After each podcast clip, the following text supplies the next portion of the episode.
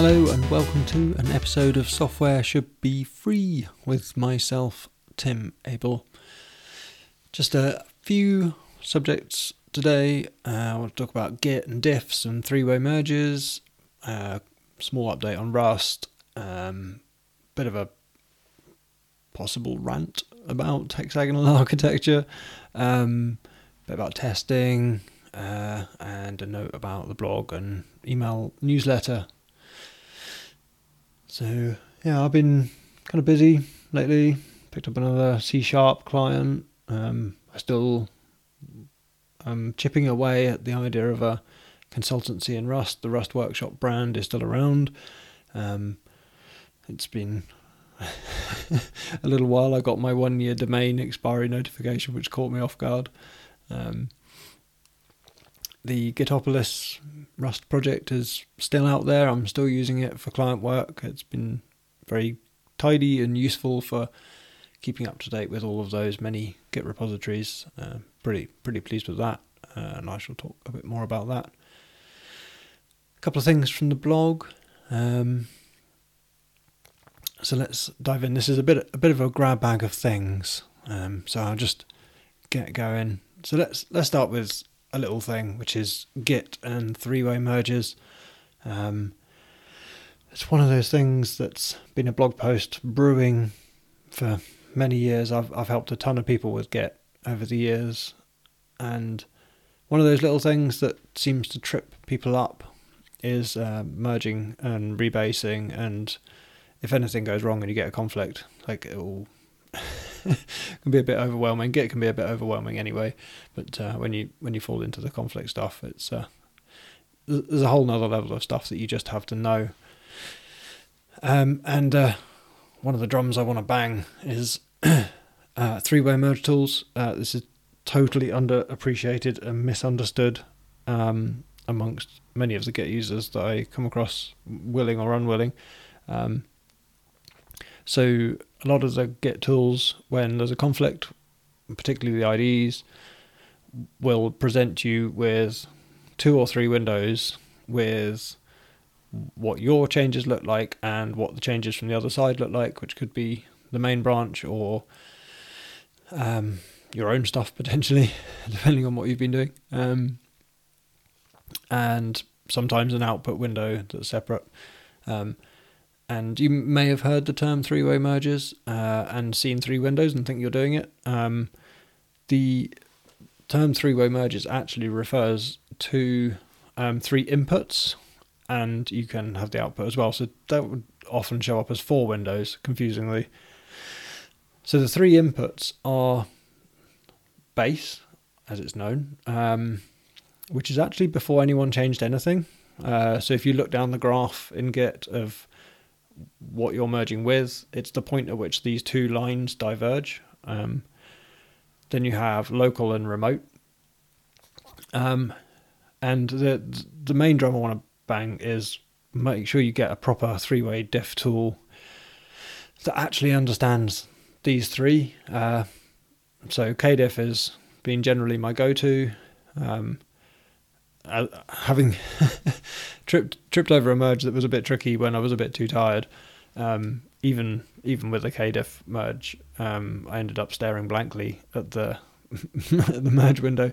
So I went went looking for some other tools, and it turns out uh, Beyond Compare, which is paid for, uh, actually did a better job than KDiff, much to my surprise. Um, but generally, certainly, if you want an open source tool, uh, KDiff is the one that has the best merge algorithm out there. Um, quite often you'll point at a merge where Git will say, oh, there's a conflict, um, and KDiff will say, mm, I can solve that one, and it'll immediately close uh, and leave you on your way to finish your merge or rebase, which is really cool. Um, but yeah, I shall be probably using Beyond Compare um, for anything non-trivial from here on. Uh, I'm still still on the trial, but so far so good. Um, and then once you've got that set up, which you, um, as a serious developer, you, you, you definitely should, um, then the next thing that's a constant source of confusion is that the meanings of the terms are a bit fluid. Uh, this took me probably years to figure out what the hell was going on, albeit a long time ago now. Uh, so base is always the same. Base is always before you changed it, before the other person changed it. Um, so that's fairly straightforward. Local and remote, though, um, I, I would look at KDiff, and every time I think thought I'd figured out what local and remote meant, I would realise I was wrong. and it it turned out that the reason is because they swap, um, depending on whether you're doing a merge or a rebase. So for a merge, so as in I'm merging another branch into what I'm doing. So quite often you're on a feature branch and you might merge the main branch or master branch back into your branch. In this case, local is your branch where you are now, uh, and remote is going to be what you're merging in. So that would be the other side. Uh, so that would be main or master, or potentially some other branch. Um, and when you are doing a rebase, um, Git does something interesting, which if you understand the mechanics, it will kind of make sense of how it does it. When you do a rebase, the first thing that happens, so you're on your branch, your feature branch, um, and you say, oh, I'm quite out of date, I'm going to rebase onto main. Um, then, uh, how put this? Git will um, take you, for want of a better word, and it'll put it'll put your current state with none of your commits on top of the main branch. So what they call the head pointer um, is now at the top of main, usually origin main. Don't forget to update main or use origin main so that you don't end up behind. Also, don't forget to fetch first. That's a common thing that I trip over. um, and then the rebase will replay your commits from your branch one at a time on top of where you are. Um, and during this time, it's what's it's in what's called detached head state. So there's no branch. Um, it's just the head pointer accumulating these commits. And then when you've got all of your commits from your branch, then it will move your branch pointer to the successful completion. Um, you'll have to resolve any conflicts along along the way. So, with that in mind, your perspective as you on the head branch on Origin main is is now backwards. So, it without telling you, it's moved you from your branch to the main branch. And what that means for local and remote in three-way merges is local is actually what's on main or what's been applied so far onto main, and remote is your own branch, which is really confusing.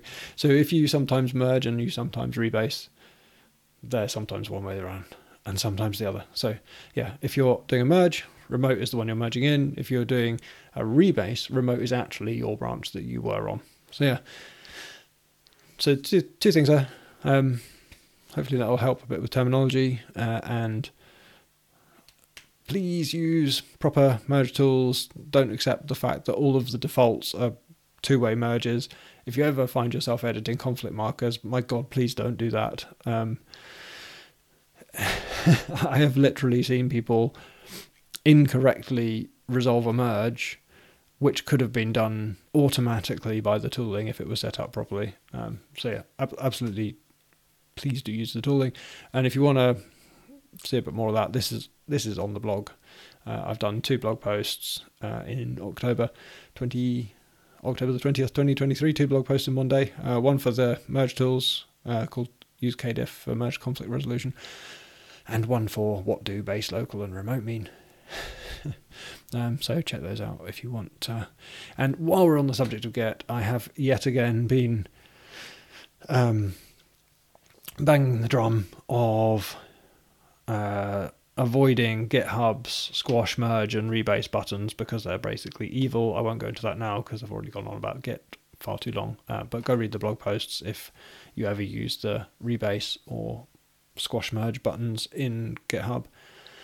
And the uh, other blog post that is cross linked from that is the nuance of rebasing and merging. Like if you're on a feature branch, when do you rebase and when do you merge in? Very roughly, have a go at rebasing. If it goes badly, then maybe you give up and just do a merge. But the the golden rule is you've got to look at your history, look at the history that you're creating, make sure you've got a good graph view, so you can really see what's going to end up on there. Yeah, that's that for Git things. The other thing from the blog, um, uh, I tripped over hexagonal architecture uh, rather hard. it was it's not been my most fun experience. I've I've heard people talk about hexagonal architecture uh, on and off, um, and I'd kind of not really understood what that was all about. You know, I'd looked at the blog post and been like, I don't kind of get it. It's like, well, all right, so you've got core business logic and some stuff around the edge. I don't really get all the fuss is about. I don't really know how to translate that into a system meaningfully. Um, so I'd asked a few people, and the people I happened to have talked to at the time would be like, "Yeah, mm, it's rubbish. Don't worry about it." so I had done that, and then uh, I was having a conversation with a potential client uh, where they asked me about hexagonal architecture, and I re- relayed that kind of viewpoint, and they let me hang myself with that, and then went, "No, we use hexagonal architecture. You are the weakest link. Goodbye." Uh, so that was not entirely fun when I was trying to sort out the next thing to do. So, being as the kind of person I am, uh, I then went on a bit of a mission to understand what am I missing here? Like, why why is it that I my view has been I don't kind of entirely see the point of this thing. And I talked to some people and they were sort of of a similar view. And then I meet this other group of people and they're like, oh, yeah, this is definitely a thing. Like, what's going on here? So clearly I'm missing something here.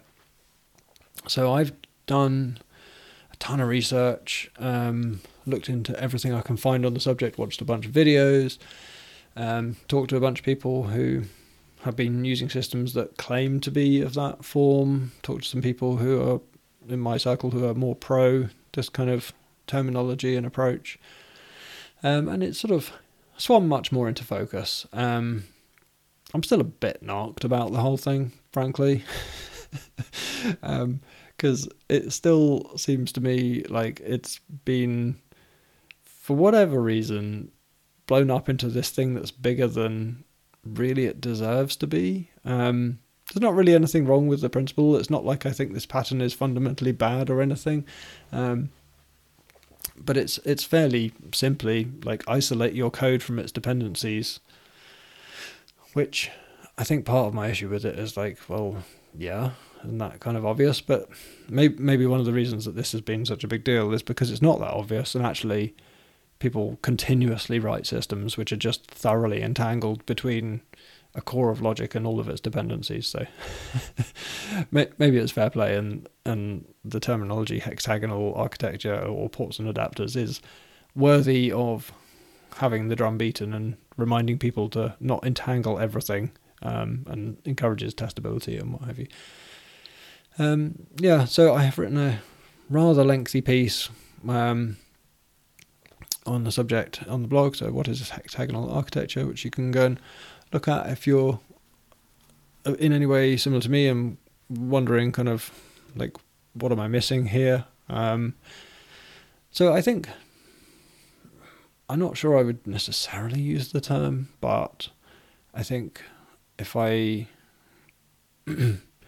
I let's put it this way, I could hold my own in a conversation now about what it is and what it means and when it's appropriate, um, and certainly when a system is violating that kind of separation of concerns. Um, I'd definitely be wary of like using this kind of well named architecture, uh, or at least a catchily named architecture, to result in a whole bunch of over engineering, um, which is always a risk with these things, or um, using it to kind of lend credibility where perhaps it isn't deserved. Um, to sort of squash any questioning of a design like ah well i'm doing hexagonal architecture therefore you can't possibly question me and say i'm over engineering it because it's a good named pattern and then creating some uh, unholy unmaintainable mess with too much code in it. As i have seen things in that ilk. Um, so yeah that's been a been a bit of a journey. Um, lots of train rides writing it up and editing it um, to get that into kind of a decent shape. So hopefully, if that's uh, an area that comes up for you or you find interesting, um, then have a read. Certainly be interested in your feedback. Um, on a sort of related note, and this is not something I've blogged about yet, um, I want to talk a bit about uh, automated testing, like um, regression testing, the whole TDD and school of testing thing. So I'm, I think I'm pretty late to this party, frankly, and I've, I've kind of been pro TDD, um, pro testing, kind of get the testing pyramid thing, but I think, I think I've fundamentally been kind of missing a key piece over quite a few years. Um, which has led me to be a bit haphazard in my testing. Um, and the foundation for me, like the foundational justification for putting the work in for really good quality testing, I've I've distilled this down into when you ship your first feature, it's very easy to validate that that thing is still working. When you ship your second feature, it's really easy to validate the feature one and feature two are still working. Yeah, cool, easy. Why would I make life difficult? Maybe I'll write a few unit tests because, you know, TDD got to be seen to do some testing these days because otherwise you're definitely not a real developer. Um, but when you ship your 99th feature, how do you be certain that the other 98 still work and that you haven't broken any of them? and that that's for me the crux of this entire thing. It's it's not today, it's not tomorrow, it's a little way down the line when if you haven't got really solid regression tests in place that are automated that allow you to run a test suite and go, I know that I haven't broken anything that the users care about in the way that the users care about them.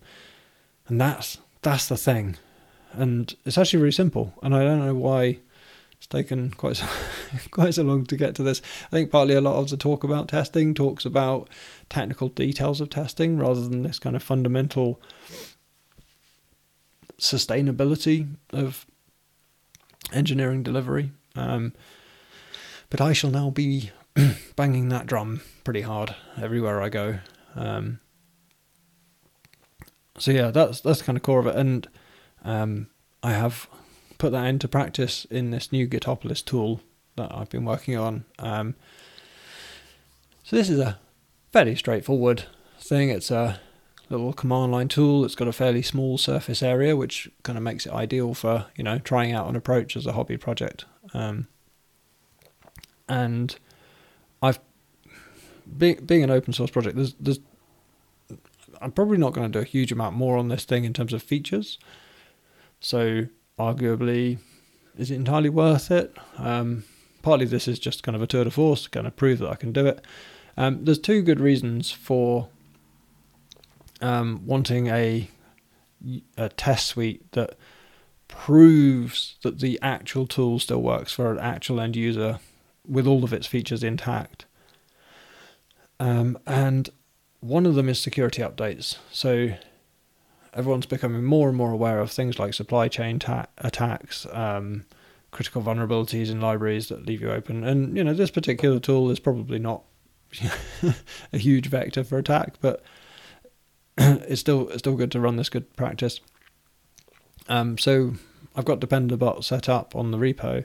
Um, when Dependabot tells me, oh, there's some cargo package updates because it's written in Rust, um, may or may not have security issues in those updates. Um, having a really good test suite means that it's very straightforward to find out if you broke anything. So I can. I mean, I don't use, I don't actually merge the Dependabot updates. I've written a little script that runs the cargo update and upgrade, and even gives me even upgrades to the latest Rust version, so I get a new compiler. Um, and then it runs the the test suite, and you know it's, it's very very fast. So scripted, update all the update Rust, update all the packages to the latest version, run the test suite, and as soon as that's green, I can be pretty damn sure that I can ship that up to GitHub without really looking any more closely because it's got end to end tests that actually run the compiled binary um, and check that all of the commands work. Um, and just to give you a, an anecdote of like when my test, coverage wasn't up to scratch, um, I had some reasonable test coverage, perhaps as as I would have done in the past before I'd kind of really gone on this like, oh, we we've got to be able to ship our 99th feature kind of tirade. Um, I I did a refactor of um, oh what was it? Oh, I don't know the name the name of something within the code base, and I didn't think that this was going to affect anything because it was a refactor of some somewhere quite in the innards of the Gitopolis code base. Uh, and I shipped it, and I didn't think anything else of it. And then I was updating the documentation, so I was running the command so that I could capture what the output looked like. And to my surprise, one of the options didn't line up.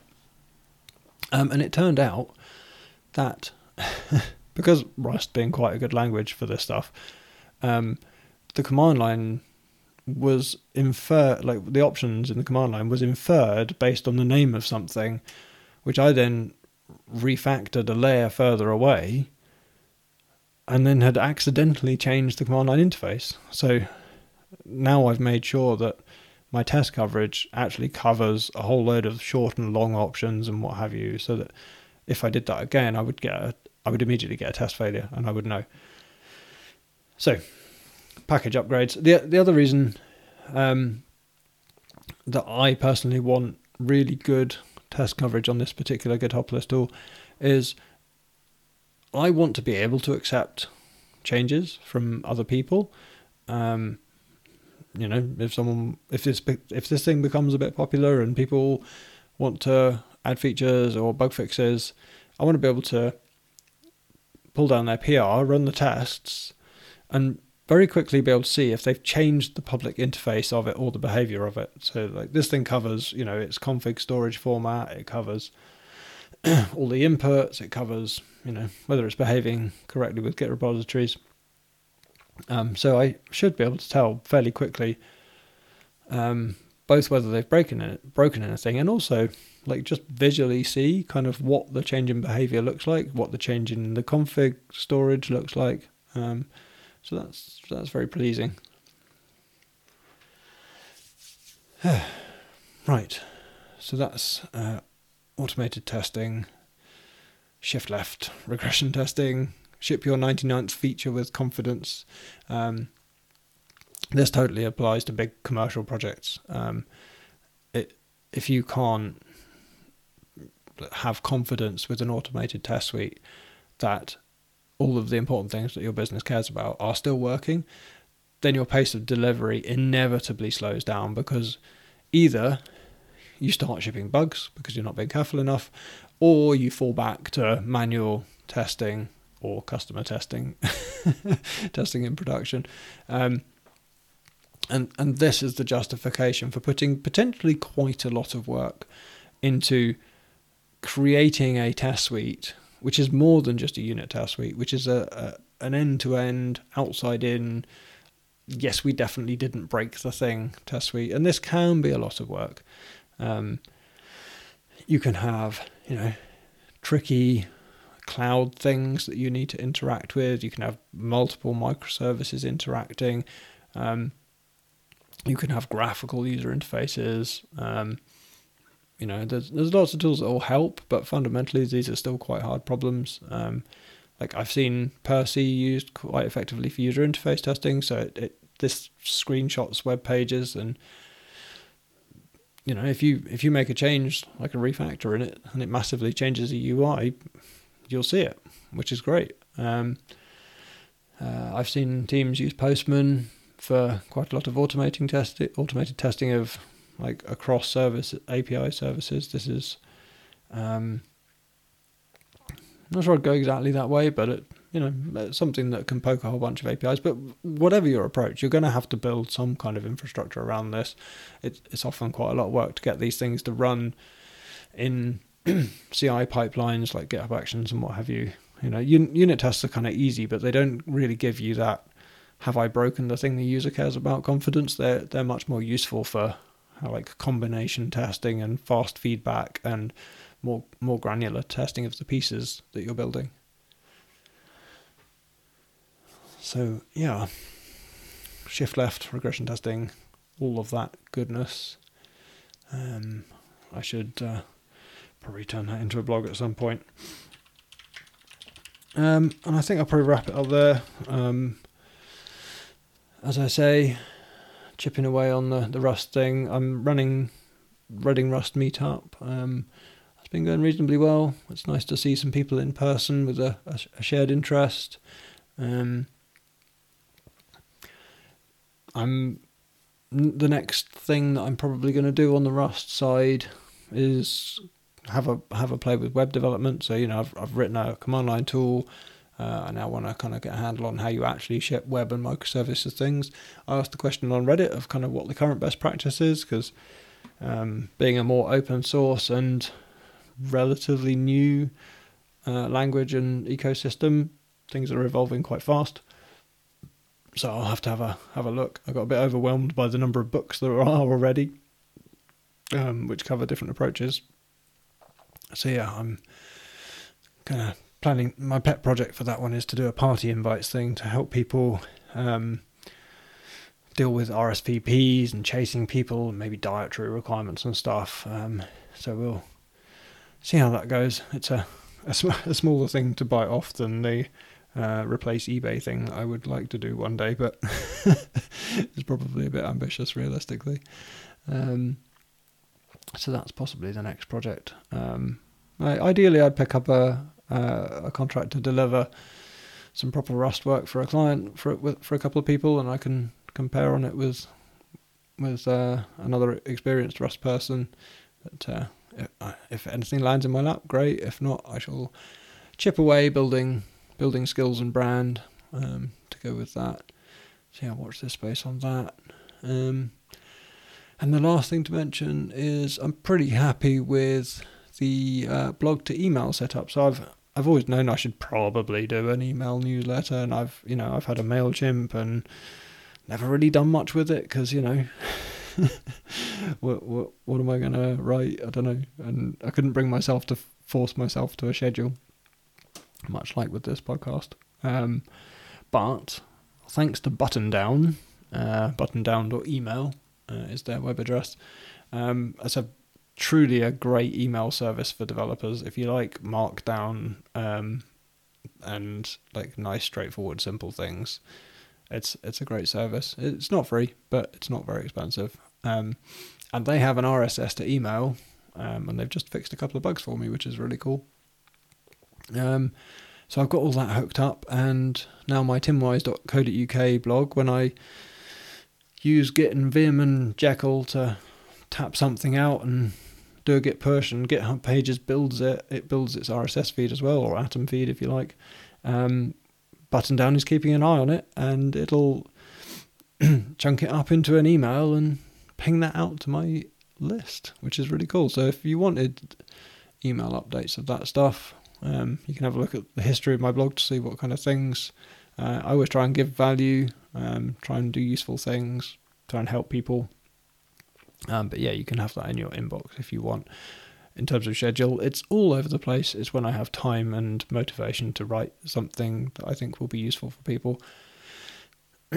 so yeah, sign up if that's of interest. Uh, subscribe to this one, give it votes. Uh, put me in touch with Rust people. Come along to the Reading meetup. It's every week, every month on Meetup.com. Um, we, hang out in in Brown's Bar at the Riverside, um, which is kind of fun. Chat about Rust and other things. Um, yeah, I think that will probably do for one episode. Thanks for listening. This has been Software Should Be Free, and I will see you on the next one. Take care.